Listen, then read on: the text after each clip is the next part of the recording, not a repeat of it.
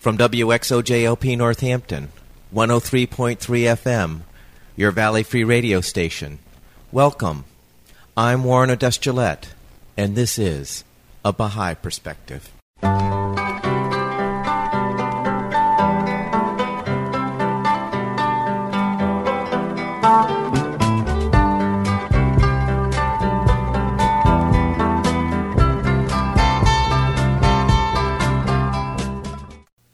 Baha'i Perspective is a radio program of biographical interviews of people who have either chosen the Baha'i faith as a way of life or have a relationship with the Baha'i faith.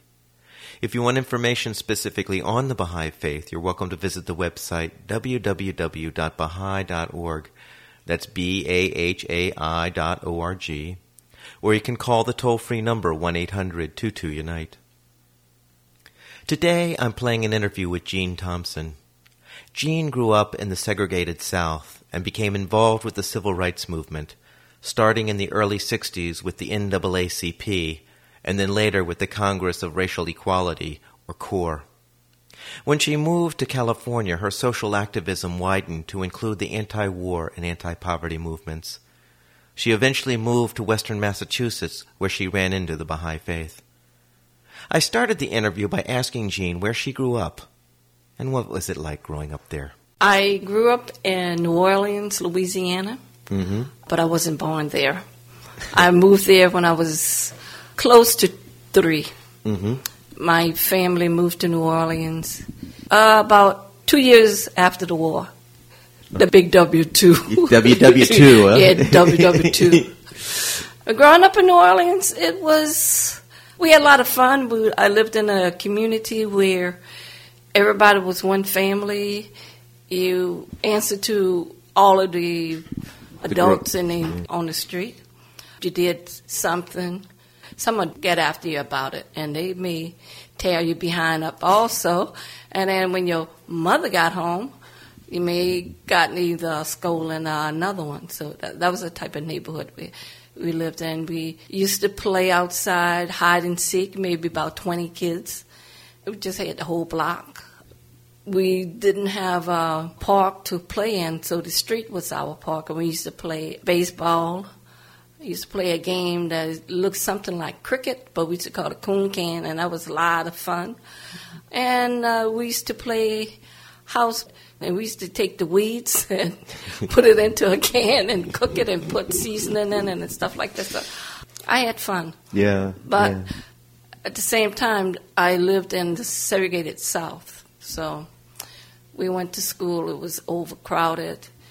Parents fought to try to get uh, another school built for us. They fought to try to get a playground built for us, and the city did not uh, mm. want to do that. Mm. When I went to grade school, back then in New Orleans, grade school went from kindergarten to eighth grade and then you graduate, and then you're supposed to go on to high school. But we went to a school that had one grade, and that was ninth grade.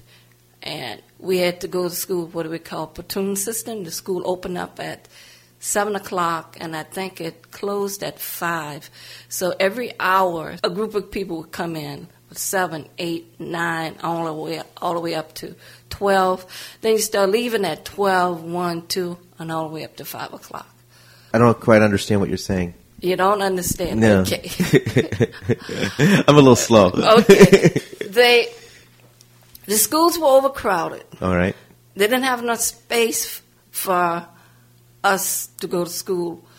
Yeah, so, so everybody couldn't go to school, school at, the, same, same time. time. Uh. Yes. So they came up with this system. That wasn't for all the schools, and I think it was mainly for the people who lived in the New Orleans has wards, and I think it was from eighth ward, ninth ward, and seventh ward, and we all went to the same high school. You didn't go to the same grade school, but when you got to high school, you went to the same high school.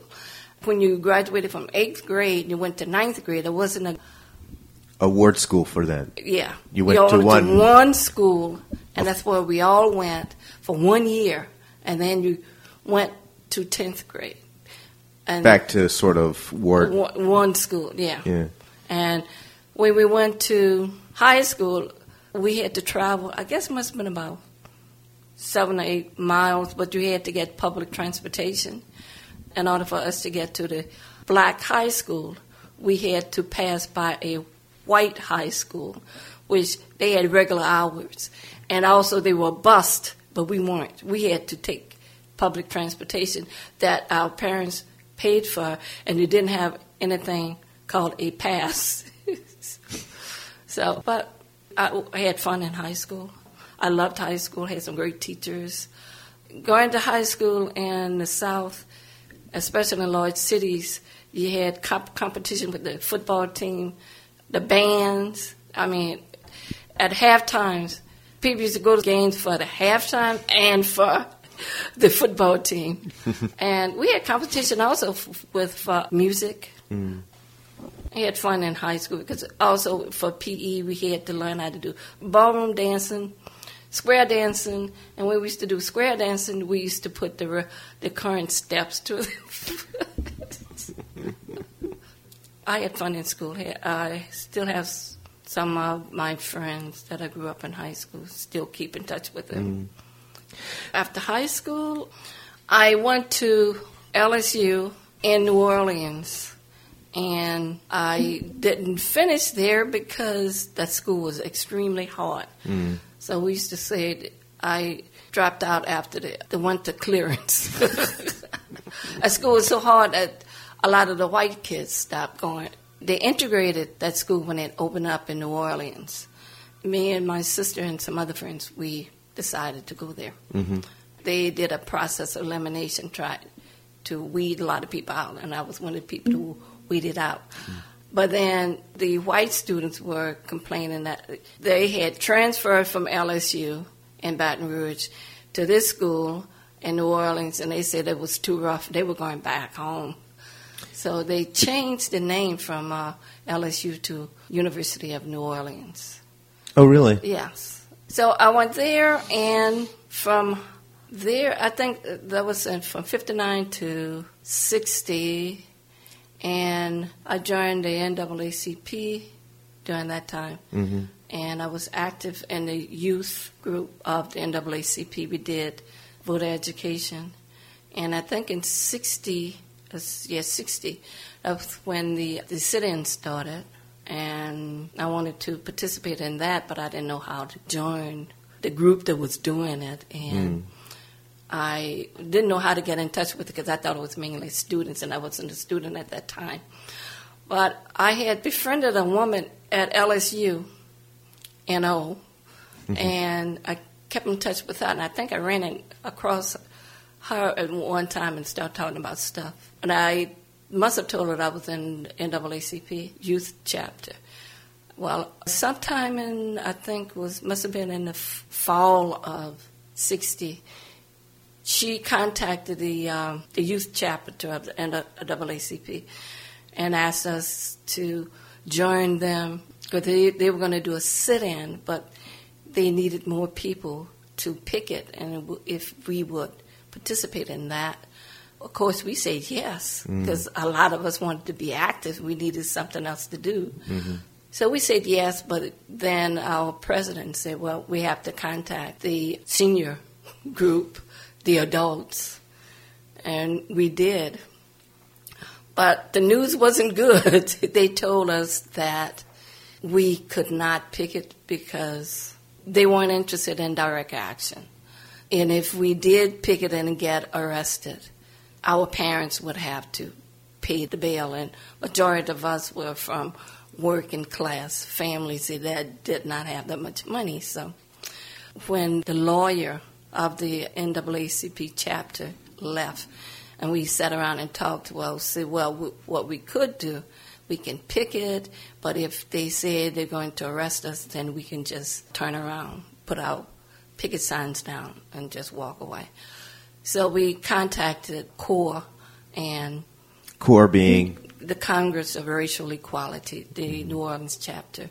Now, was that sort of a competing organization with NAACP, or were they closely coordinated? More or less, I guess we were trying to cooperate with mm-hmm. each other. All right. I'll put it that way. We did picket, and they did sit in, and we left after that. so we avoided being arrested. So our families didn't have to worry about their pockets. So when the uh, cops came, you left and yeah, they arrested the sit-in people. Yeah. Yes. And the sit-in people were the core people. Yeah, that was the core people. We used to continue to meet in the NAACP, and it was mainly a social club at that time. I don't know. but This is more than forty years ago, fifty years ago almost.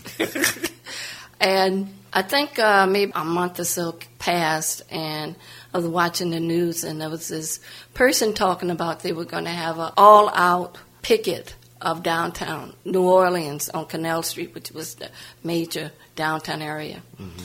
They were hoping to get more people to participate. So I watched. Well, I live with two members of the uh, youth chapter. So when my sisters came home, I told them about this, and then we called another friend, two other friends, and they said yes, let's go. So it was, I think, it was five of us.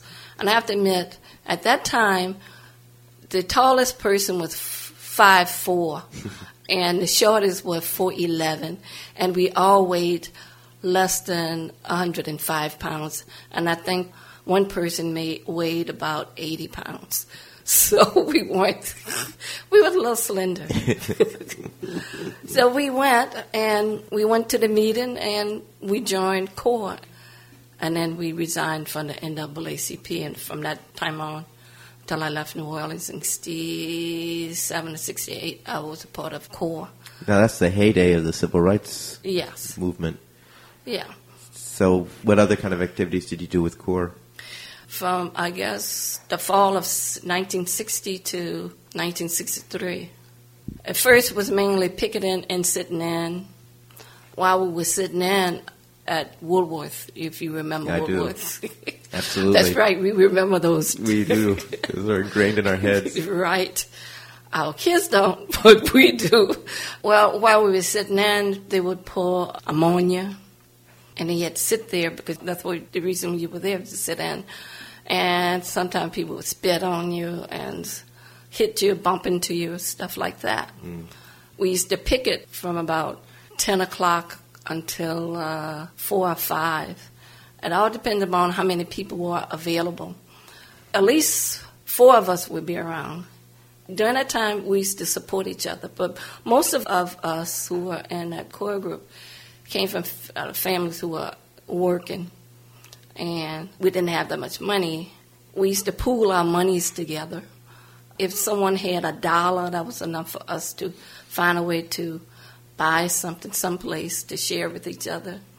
We found creative ways of using transfers so we can get back and forth because it was hard on uh, my family had to come up with car fare for three people. And of course, at that time, not too many people wanted to hire us, so we couldn't work. And also during that time, my mother was the only one working mm. because my father lost his job because of my sister and I going to LSU NO to integrate it. So he lost his job behind that. Oh my gosh. Well, he, was his job at all related to No. Uh-uh. We were well known. We didn't know that, but you would walk down the street and then the police commissioner would call out your name, and you know you never had met this man. So he, mm-hmm. they were. Now, what did your father do? My father was a stevedore. He worked on the on the riverfront. Mm-hmm. The other reason why he lost his job was because it wasn't unionized, and he was one of the few people there who could read and write. And if they wanted a raise, they used to always go to my father mm-hmm. and ask him to write up the petition. He was there for about 20 years, but he was the first person fired, or at least laid off. And there were some people who were there less years than he, like five years. So he was the first one. That didn't bother him. I mean, he was okay with. Uh, oh, no, that didn't bother him. Yeah. See, my parents, they taught us from time we were young that segregation wasn't going to last forever, and we would have to be prepared to uh, do something. When opportunity comes, you have to step forward. The other thing, going back to growing up in the family, we on Sunday mornings we used to have prayer service. After the prayer service, we would go to Sunday school and go to church, and then come back home, read the paper, and discuss politics, all current stuff. So your parents were very political aware and made you politically aware. Yes. In 61, in May, there was the Freedom Riders. Actually, it was the second one. The first one occurred in 42. This one, the one that, the famous one that most people know about, got started in Washington, D.C., and then it was supposed to go from Washington and then end up in New Orleans. I think it was on the, the 9th of May when they got to Anniston, Alabama, as, as everyone knows, the bus was burned. And then they got on another bus, and people tried to get to Birmingham. And then they flew from Birmingham, I think, to New Orleans. And in New Orleans, we had a rally for them. And the New Orleans Core Chapter had sponsored, sponsored this uh, mass rally.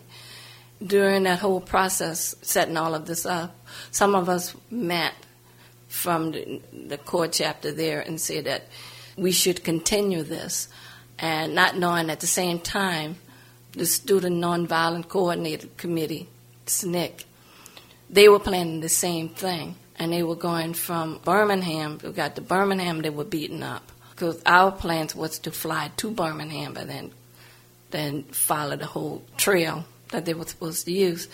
But the uh, students were beaten up in Birmingham, and then they went from Birmingham to Montgomery. So the group in New Orleans, New Orleans, core people, and I was part of that. And we met up with, with SNCC and Montgomery. I think we went by train. I have to remember all of these things. and when I uh, got off the train, it was five of us. When I got off the train, what time was what time of day was this? It must have been uh, midday because it was very very bright. Got out of the train station and and then you were greeted by National Guards with guns, rifles with bayonets. I never seen. I'm 19 years old. I never seen anything like this. And you get out of the train station, you look up, and you see National Guards all on the rooftops. You turn around, you see them along the, the uh, roads we got into the cars, they had set up a destination as to where we were going to go. And then you drive to where you were going to go and you see National Guards all over. We were housed by the people in Montgomery. And then you go outside, you see National Guards all over. So that was an eye open for me that yeah. all you wanted to do was just to ride and go to a train station and eat and use the restroom just, like anybody else. but just a reflection of how scared the white folks were. yes. Yeah. We were in Montgomery for about two or three days. Martin Luther King and James Farmer, they came down and we were discussing strategies of what we should do next. And now James Farmer was the head of CORE, wasn't yeah, he? Yeah, James Farmer was the head of CORE. A lot of people may remember him from the Great Debaters. King said he wasn't able to participate because he had other commitments. We asked Farmer if was he going to participate, and then at first he said no, but then he said yes, he would. So he participated. I think about two or three days later, we left on two buses. I think Robert Kennedy made uh, an agreement with the governor of Alabama and Mississippi that the uh, trip would go on to Jackson, and that will be it. So we traveled from Montgomery all the way to Jackson. I forgot how many hours it was, and it was a rainy day. And Akasif didn't want us to stop for personal relief, but we finally prevailed upon them to that something had to be done. So they we did make a pit stop someplace mm-hmm. in the rain, and then there was National Guards all over the place on the bus, driving behind the two buses. And I guess they were all along the uh, the highway. And then when we got to Jackson, Mississippi, I think I was on I was on the first bus. Got off the bus, went into the uh, bus depot, looked around, saw the white sign, white waiting room, went into there, and then they arrested me for breaching the peace. So I landed in jail. So that was your first experience in At jail. First, yeah, experiencing jail. So what was that like? Very educational. I learned how they treated women prisoners with the, the guards, like they had a peephole that faced where you had to use the restroom and showers. And for privacy, the um, inmates there told us that you, if you have to use facilities, you wet some toilet paper and you put it up on the peephole so they can't look. The first place I think we got into, I think it was City Jail, and that was kind of rough. And they had spiders, and they had long legs, and you had to sleep in there. And I was afraid of bugs, but I had to be strong, so I didn't show that at all. The meals wasn't that good because you had cold grits, fat back, hard biscuits for breakfast. And I did not eat grits 'cause I couldn't stand grits at that time. I eat it now, but then I couldn't stand it. And cold coffee. On the first trip, I think it was about 11 women. So we sung the whole time.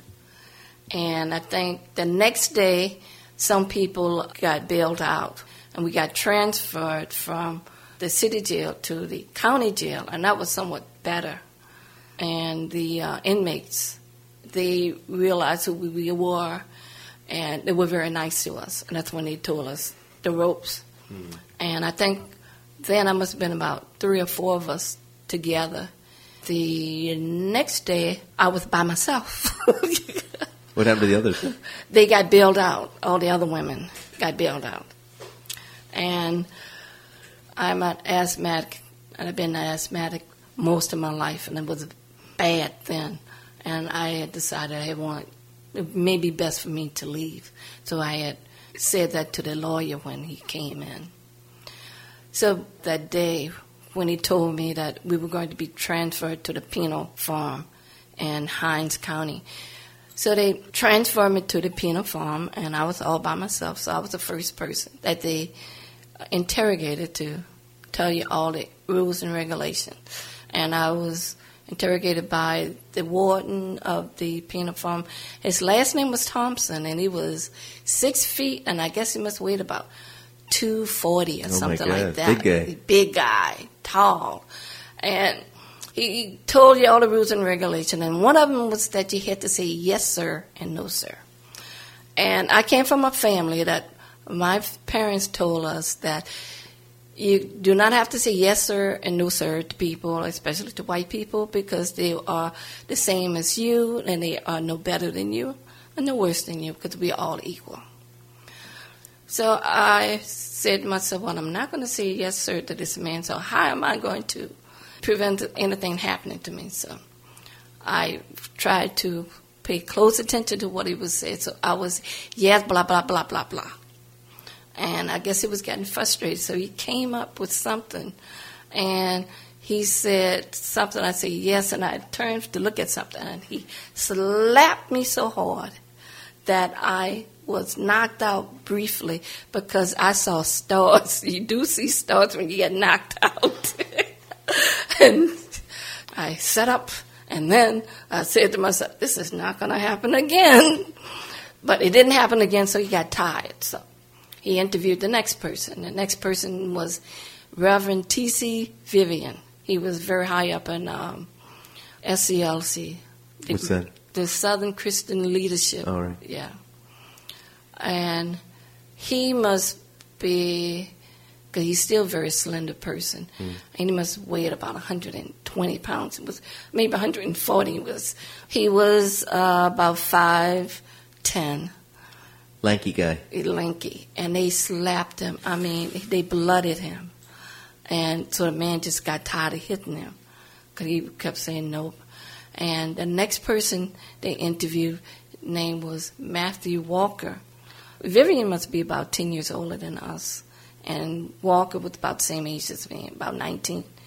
he came up with a different tactic. He said, would ask him something, he would say, Yes, sir, yes, sir, sir, sir, yes, sir. So he just got, the superintendent just saw how ridiculous this was, so he just stopped beating up on people.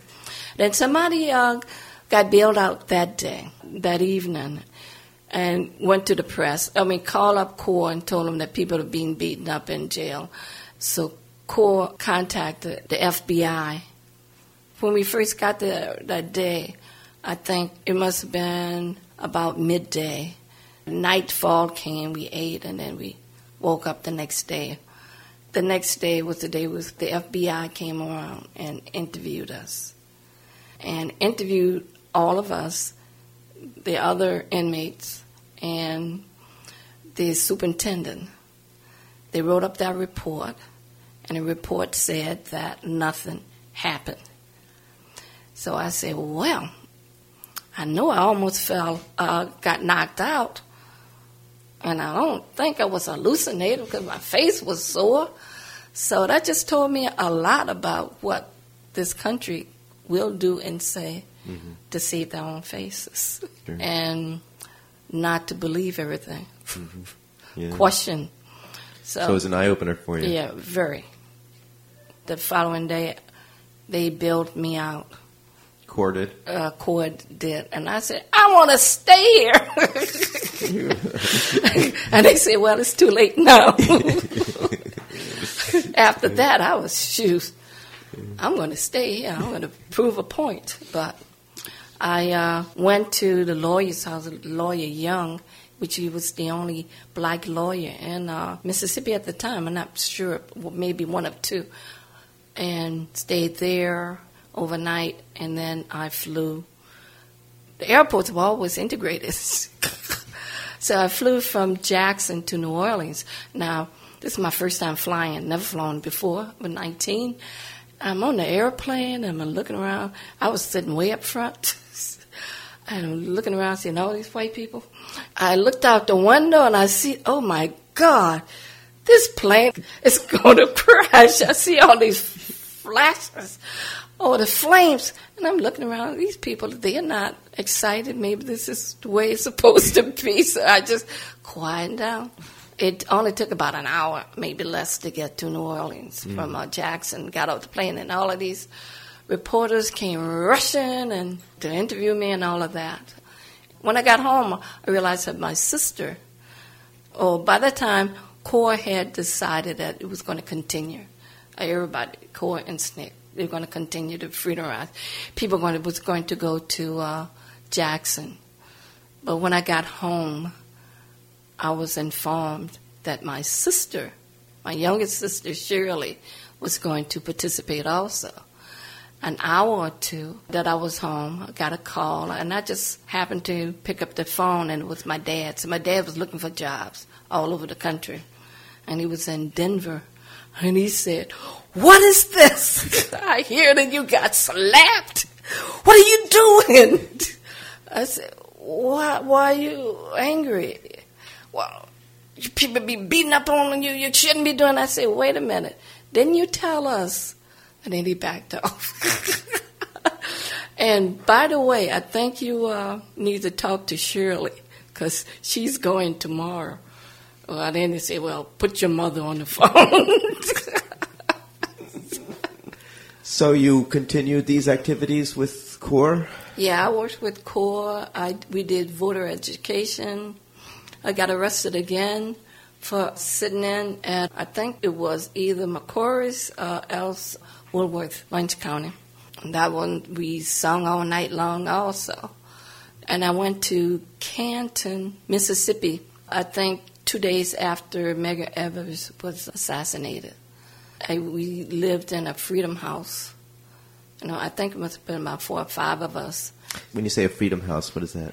That's where the freedom workers lived communally in one house, and then we went out and worked with within the community, did door to door voter education, knocking on doors, talking to people, seeing whether or not they were interested in registering to vote. And I learned a lot there. if you break bread with people, they will accept you better. Because I never forget, I did not eat greens. I was above that. And I did not eat okra and greens either. This woman, we were getting tighter and tighter, and she offered me some greens and some uh, okra cooked on top of it. And I ate it and loved it and smacked my lips. And I ate it the old fashioned way where you had cornbread and you crumble the cornbread with the greens and you eat it with your, your thumb, your index finger, and your middle finger, and you broke, break, eat it like that. She and I got along fine. well, there was another time when we got word that I don't know, it was the White Citizen Council or the Klans were coming after us, and they were going to shoot up the, the house. So they sent all the women to Jackson, and the men stayed there. Mm. The men, African American men from that town, some of them said, "Okay, you guys are nonviolent. We appreciate that, but we are not." Now, who were the who were the nonviolent ones and who were not? These are the, the nonviolent were the, the people from CORE. Were the nonviolent ones? Yeah, we, we okay because we believed in nonviolence. And then the violent ones, I mean, not the violent ones, but the ones that did not believe ones, in nonviolence, yeah. they were not associated with CORE? No. Were, were they associated with any? No, or, they yeah. were just the local people that ah, we were working, oh, okay. working, associated with, trying to get them involved with, uh, with the activities. Uh, with stuff. the activities. So word got back to the white people that the people in CORE were going, they were going to protect us. They weren't going to let anything happen to us. So nothing happened that day. About a week before I got there in Canton, I think there were some young people were walking downtown and they got shot at. And it was just local people got shot at. So there's stuff like that going on in Canton. Mm. There's a little side note. When my father's people were emancipated in 1865, that's where we came from. Oh, Canton. Canton, Mississippi. Okay. okay. And then what, what took your family to New Orleans? Oh, they went to New Orleans because they were farmers, and farmers never did uh, recover from uh, the depression of the turn of the century in 19 the 20s or whatever. The 20s. Yeah, 1919 or something right. after the First World War. Mm-hmm. And my parents was farmers, and they knew needed of jobs in New Orleans. Uh, and they wanted to uh, do more for their family, so they moved to New Orleans. And mm. the rest of the families, I had uncles and aunts. Some went to Chicago, Detroit, and California. Mm-hmm. But we went to New Orleans. Yeah. So, how long did you work for CORE? I worked with CORE till uh, 1966 or 67, because when I got to California and San Francisco and Oakland, the CORE groups weren't as active. I was very active in New York. I worked somewhat with Spanish Harlem CORE group and the Bronx CORE group and Brooklyn CORE group. Brooklyn CORE group were one of the groups that tried to prevent the um, 1964 World's Fair mm. from happening. I happened to I happened to go there to the World's Fair as a little kid in elementary school. Oh, well, there were there were actions against that from happening. I was totally oblivious. Yes, that was very educational. Also, because there were demonstrations, we had rallies for some reason, the city of New York were afraid of the CORE chapters there because they infiltrated the CORE chapters with oh. policemen. And I had one friend, they tried to commit him, said that he was insane, although he wasn't. And they tried to ruin his life, which they didn't.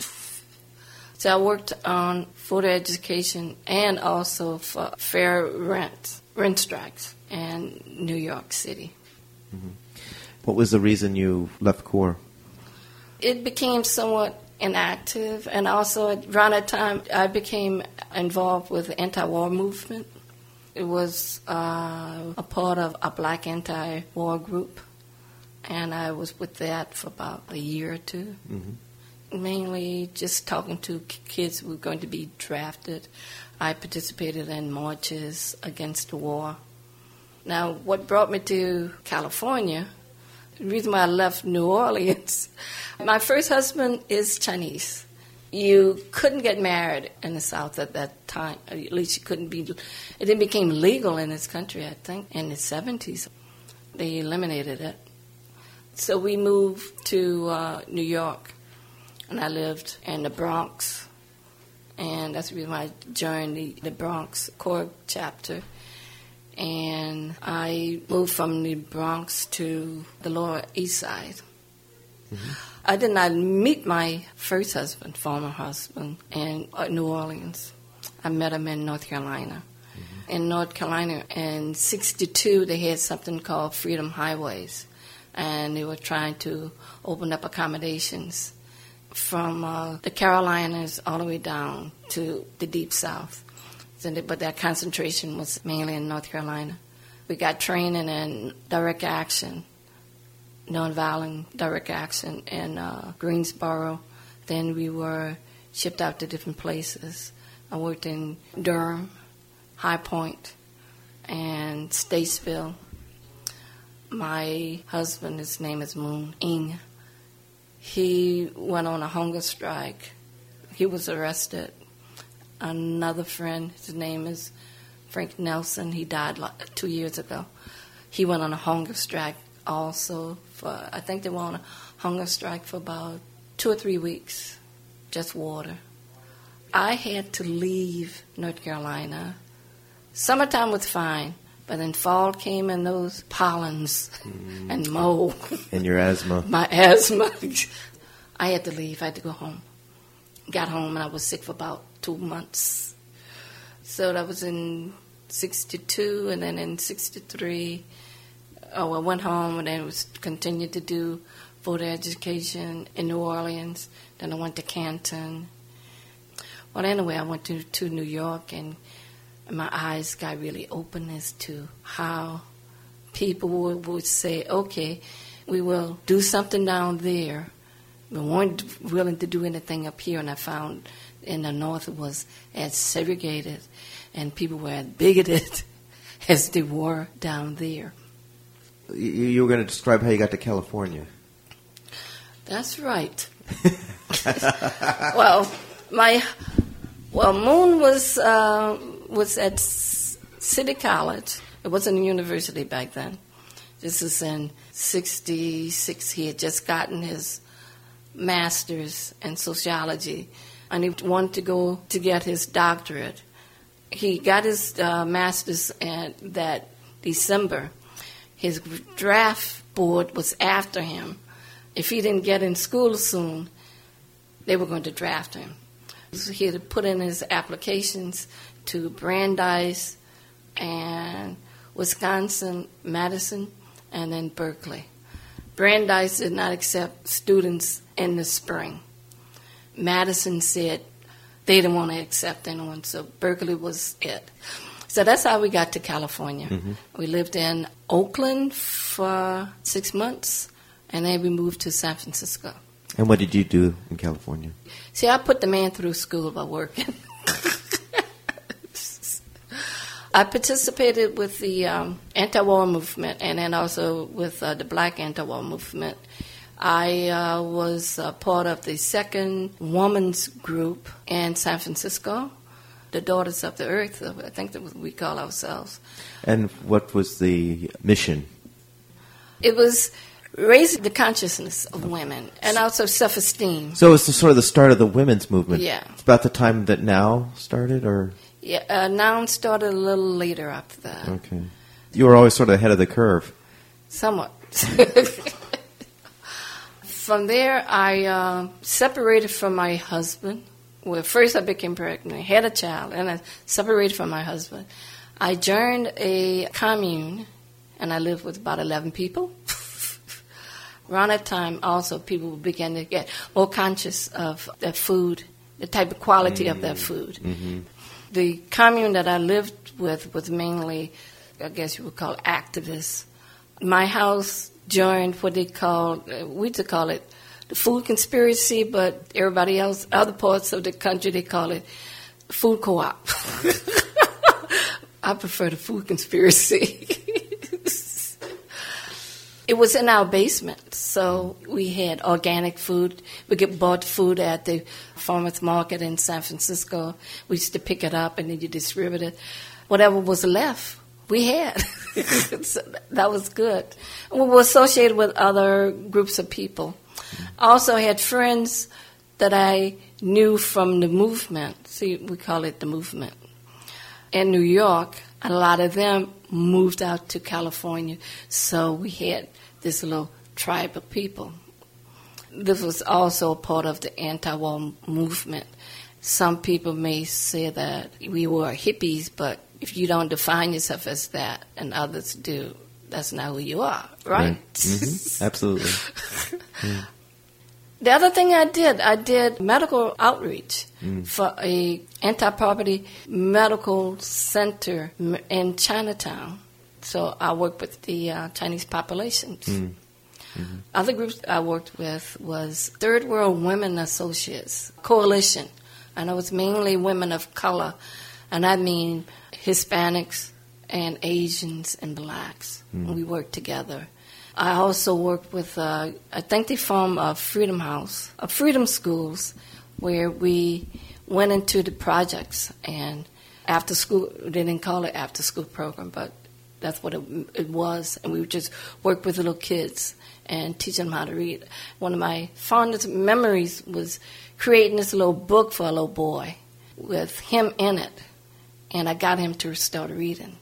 And that was, that was great. That's cool but I was pregnant at the time, so gave birth and I just couldn't continue it. Mm-hmm. I did some research with a group that was looking into the alternative lifestyle, and that's the term they were using instead of saying looking at hippies' lifestyle. so I participated in that, collecting data, interviewing people, and seeing what their needs were.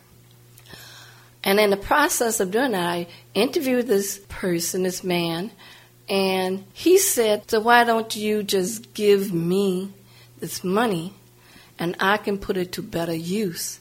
See, he had an underground newspaper where people, I think it was called Cauliflower, where people from commune to commune they were able to connect with each other, under, uh, see what was going on. So his whole thing was give me give give that money to him, and I said no, it, just can't do that. That's not how how it works. But he said, well, you guys are just using the money for yourselves, and and I said, well, we just had a nice little conversation. I thought that was that was it. The next newsletter came out described this short black woman social worker going around ripping off the community. And I'm saying, what? That's not me. Well, so I got ostracized oh by some of my friends because they believed him. oh my God.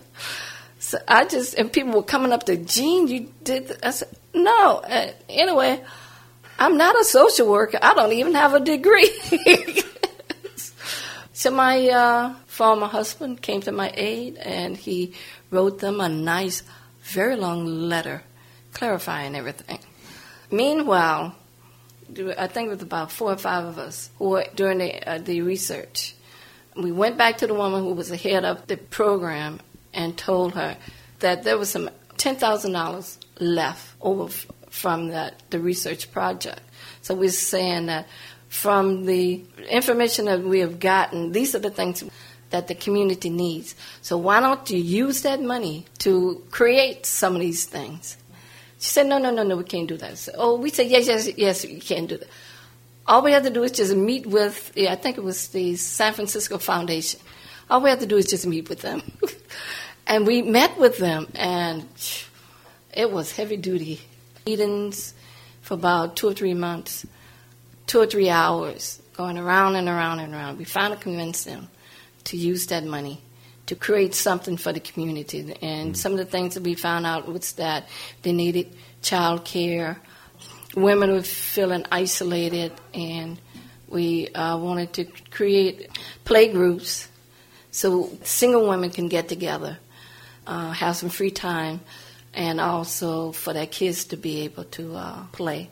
Mm. We created a Linden Library and we had a, a child care switchboard where people could um, call in and talk about what was going on with them. And then we had, back in the day, used to call rap sessions, that came out of the women's movement so women could get together and talk about what was going on with them. So we had set up rap groups for single women. And we funded various play groups. And the playgroup that I belonged to, we hired a teacher we found a teacher that needed to do an internship through Antioch. She came in three days. Since majority of us were single, and then we had friends, we contacted the males who was part of our collection of people. And we got them to do weekends so the mothers can have free time. We rented a large space that had two or three rooms, and we built these bunk beds so we can sleep about six kids. So we had these males to come in, our friends, who felt that they were alienated. They didn't know how to relate to children, so they need to learn how to relate to children, how to nurture children. Mm-hmm. So they did that on the weekends, and so the parents had some free time.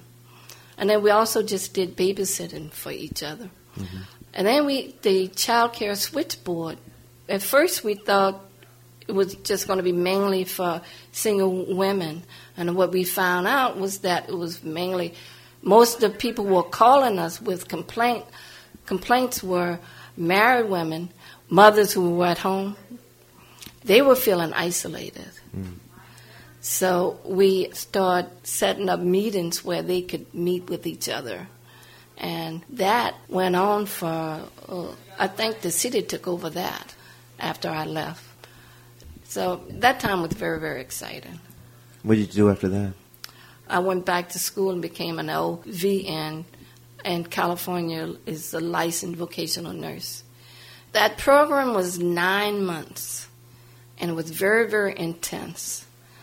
It was about six of us. I forgot how many people in the class. It was about six, six of us.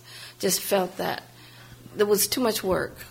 And if you want to have a very good nurse, you shouldn't pile that much in and for such a short period of time. So we started meeting with the uh, administrators, tell them you need to change this, and this is the reason why. And if we don't, we're going to do X, Y, and Z they finally came to their senses and realized that it should be an 18 month course and you should get an associate's degree.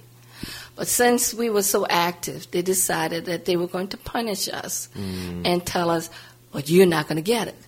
And we told them that you missed the point. The point is, the program is too short and if you want extremely good nurses, you need to extend it. For the amount of work that people are doing, they should have an associate's degree. And that's the reason why we are doing what we are doing. So, And that's the way it was. We didn't get ours, but mm. the people after us did. So yeah. after that, I started working as um, LVN, joined the union, and then we started doing anti-union work. Anti-union work or union work? union work. Yeah. Try to get the union to be much better at the hospital. I was there for about a year and a half, and then I came out to uh, Massachusetts. What did you do when you got to Massachusetts? Start looking for work, but then I look around. I didn't see any people who look like me. So mm. I think that's what the main reason. And, uh, and until today, you still don't see too many people of color working in the medical field unless they were aides. I think it's beginning to change now, but back then, 30 years ago, it wasn't. Right. So I found a job as an LPN mm-hmm. at Belchertown State Schools. I think about 18 months later, I started working as a programmer. That's what they call it. I worked for 25 years, Department of Mental Retardation, and I retired from that six years ago. Okay. Now, at what point did you run into the Baha'i faith? I think in '89. I needed child care, and I finally found child care. I think I got a list of people. I interviewed a couple of places, and everybody turned me down. They said, no, no, no, no. She was the last person on the list, and she said, yes, but I'm going out of the country for a while. So give me a call when I get back. Call, I think, about two days before I had to start at its new job. And I didn't know what I was going to do. Well, anyway, she said yes. I think about a week later, she said she had a assistant, and her name was Martha. I met her, and I think about a year later, Fanny left the country and she went. She to, was the woman that yeah. uh, ran the daycare. Yeah, so she sold it to Martha, and then started going by Martha's house, going to both of them, Fanny and Martha. You would sit around and talk when you pick up your child. It was like every Monday, I will uh, be talking with her, and uh, her children, she had two daughters, and they would come in, Mommy, look what I did. And I was looking at these things, and I said, These kids are like four and two, and they're doing stuff like this. Where did they do these things? She said, Oh, at Sunday school. And I said to myself, I don't remember doing anything like that in Sunday school. Well, what was it that you saw that got your attention? Well, they were doing all of these creative things, arts and crafts for, for little kids. What was Sunday school like for you? Sunday school was going to, and you sit down and you recite things, and, and that was it. And then at the end of the day, you took your little collection at the uh, Italian bakery and you spent your collection money. that was Sunday school. Well, anyway, I started asking her about Sunday school. I said, Well, can I go? Can anyone go? She said, Sure, come on. And that's how I got introduced formally. But in 1961 or two, I was on this picket line. Someone had mentioned the Baha'i faith to me. That was my first introduction. Mm. What was your reaction? Oh, I never heard of that before. But what she had said was that this faith is inclusive. And then I didn't hear about it again in details until uh, I met Fanny and Martha. Mm-hmm.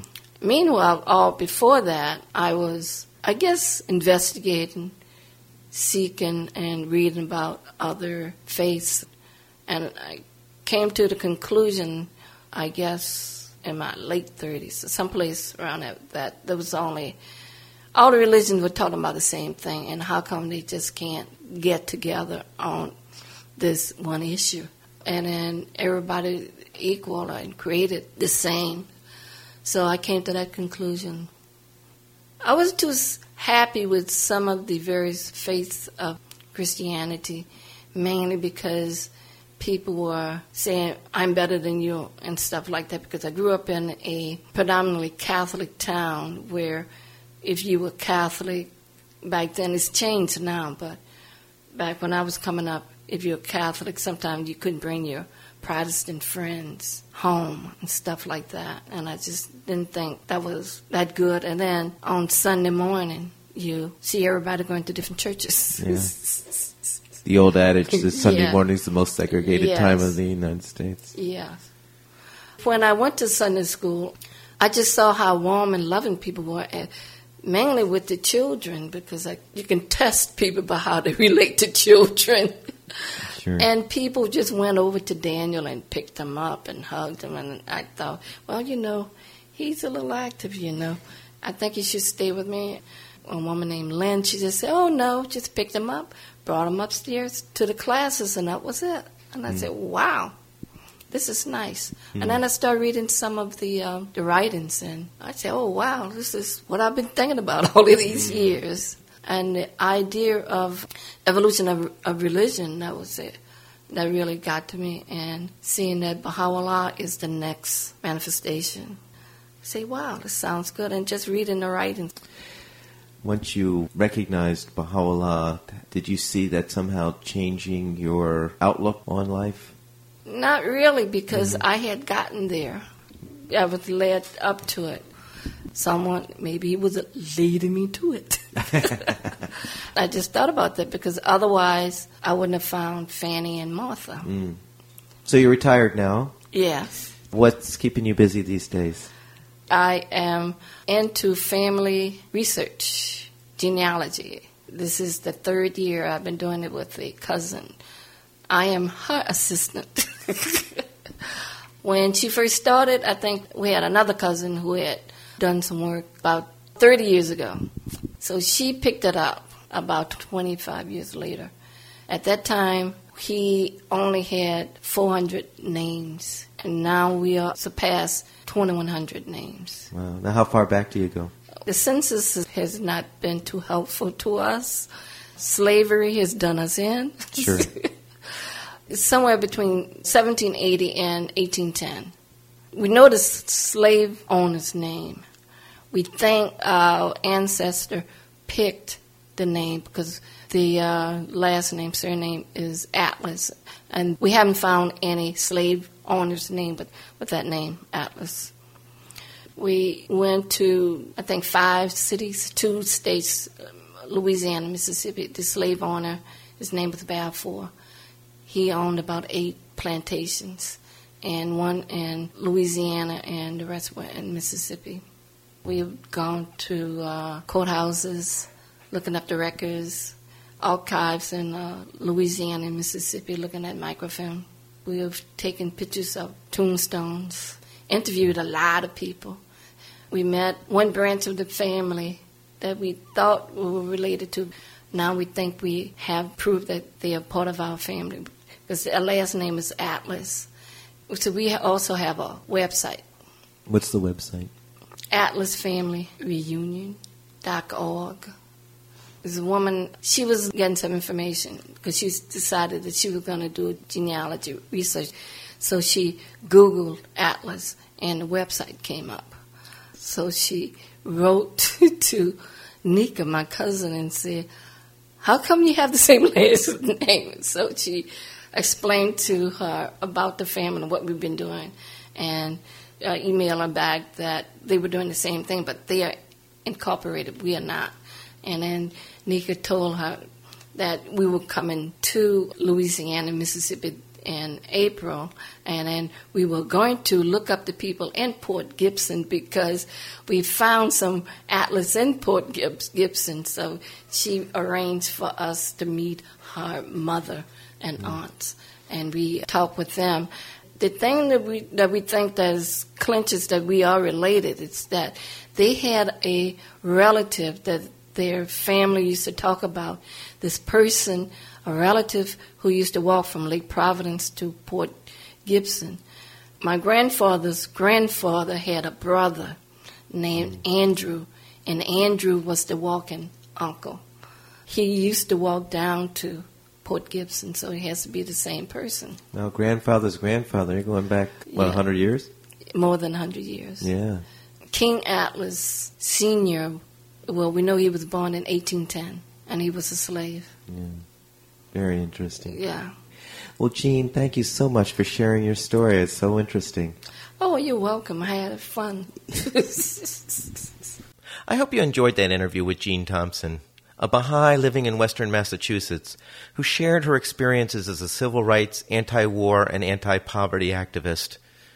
For a copy of this and other interviews, you can go to the website www.abahaiperspective.com. For information specifically on the Baha'i Faith, you can go to the website www.baha'i.org, or you can call the toll free number 1 800 22 Unite.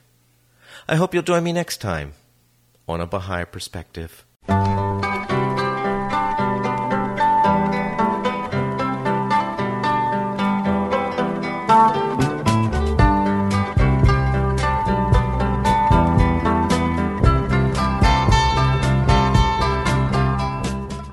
This is WXOJLP Northampton, 103.3 FM, your Valley Free radio station, streaming at www.valleyfreeradio.org.